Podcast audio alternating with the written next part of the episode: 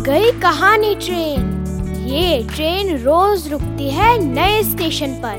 मिलाती है आपको एक नई कहानी और कई नए किरदारों से। तो सब सवार।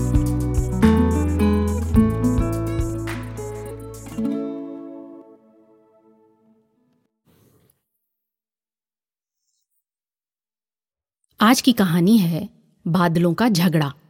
इसे लिखा है रंजना ने। रोज की तरह आज भी कहानी सुनने के बाद इस पर बातचीत करेंगे। तो कहानी ध्यान से सुनिएगा। आइए सुनते हैं कहानी बादलों का झगड़ा। मिन्नी आँगन में बैठी थी। अचानक ज़ोर ज़ोर से बादल गरजने लगे। मिन्नी उठकर भागी। उसे लगा, दो बादल आपस में लड़ रहे हैं। दोनों एक दूसरे पर चिल्ला रहे हैं।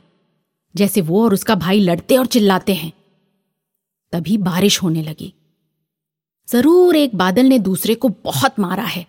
इसलिए वो रो रहा है, मिन्नी ने सोचा। बारिश हो रही थी, तभी सफ़ेद बादल का एक टुकड़ा अकेला उड़कर दूर चला जा रहा था। वो दौड़ी और ऊपर देखकर चिल्लाने लगी। किसी से ऐसे लड़कर रुलाकर जाना अच्छी बात नहीं है। माफ़ी तो मांग लो। तभी बारिश बंद हो गई। अब मिनी खुश थी कि उसके भाई की तरह बादलों ने भी आपस में सुलह कर ली। हो जाइए तैयार ये बताने के लिए कि इस कहानी में कौन कौन है। और कहानी में क्या क्या हुआ? मिन्नी को ऐसा क्यों लगा कि बादल आपस में झगड़ रहे हैं? तुम किसी को रुलाकर नहीं जा सकते। मिनी ने ऐसा क्यों कहा? आपने अक्सर बादलों को गरजते सुना है। बताइए, बादल कब गरजते हैं? बादलों के गरजने से क्या होता है?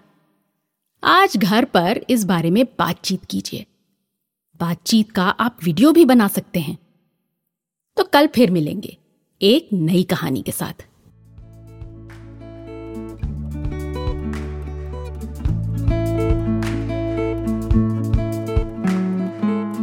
आशा है ये कहानी आपको पसंद आई होगी।